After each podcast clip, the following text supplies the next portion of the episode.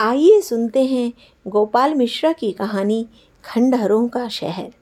एक बार बुरी आत्माओं ने भगवान से शिकायत की कि उनके साथ इतना बुरा व्यवहार क्यों किया जाता है। अच्छी आत्माएँ इतने शानदार महलों में रहती हैं और हम सब खंडहर में। ये भेदभाव क्यों? हम तो सब आप ही की संतान हैं। भगवान ने उन्हें समझाया मैंने तो सभी को एक जैसा ही बनाया था, पर तुम ही अपने कर्मों से बुरी आत्माएँ बन गई। भगवान के समझाने के बाद भी बुरी आत्माएँ भेदभाव किए जाने की शिकायत करती रही। इस पर भगवान ने कुछ देर सोचा और सभी अच्छी बुरी आत्माओं को बुलाया तथा बोले, बुरी आत्माओं के अनुरोध पर मैंने एक निर्णय लिया है। आज से तुम लोगों को रहने के लिए मैंने जो भी महल या खंडहर दिए थे, वो सब नष्ट हो जाएँगे। और अच्छी और बुरी आत्माएँ अपने अपने लिए दो अलग अलग शहरों का निर्माण करेंगी।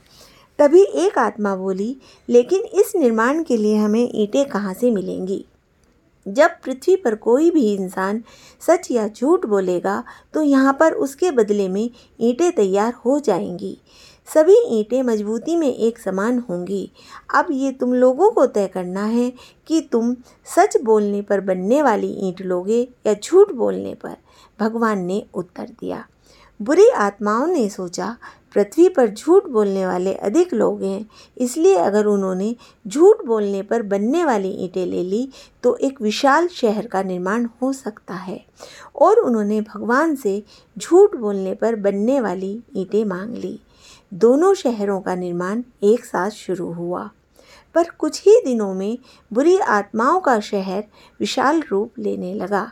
उन्हें लगातार ईंटों के ढेर मिलते जा रहे थे और उससे उन्होंने एक शानदार महल बना लिया। वहीं अच्छी आत्माओं का निर्माण धीरे धीरे चल रहा था। काफ़ी दिन बीत जाने पर भी उनके शहर का एक ही हिस्सा बन पाया था। कुछ दिन और ऐसे ही बीते। फिर एक दिन अचानक एक अजीब सी घटना घटी। बुरी आत्माओं के शहर से ईंटें गायब होने लगी। दीवारों से, छतों से, इमारतों की नींवों से हर जगह से ईंटें गायब होने लगीं और देखते देखते उनका शहर खंडहर का रूप लेने लगा। परेशान आत्माएँ तुरंत भगवान के पास भागी और पूछा, हे प्रभु, हमारे महल से अचानक ये ईंटें गायब क्यों होने लगी? हमारा महल, शहर तो फिर से खंडर बन गया। भगवान मुस्कुराए और बोले, ईंटें गायब होने लगी हैं। अच्छा अच्छा। लगता है जिन लोगों ने झूठ बोला था, उनका झूठ पकड़ा गया।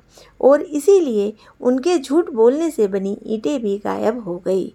तो फ्रेंड्स, इस कहानी से हमें कई ज़रूरी बातें सीखने को मिलती हैं, जो हम बचपन से सुनते भी आ रहे हैं।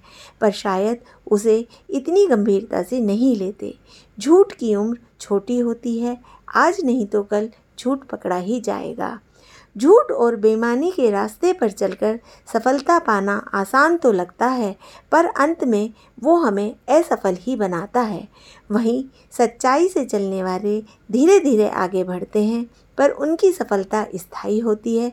अतः हमेशा हमें सच्चाई की बुनियाद पर अपनी सफलता की इमारत खड़ी करनी चाहिए।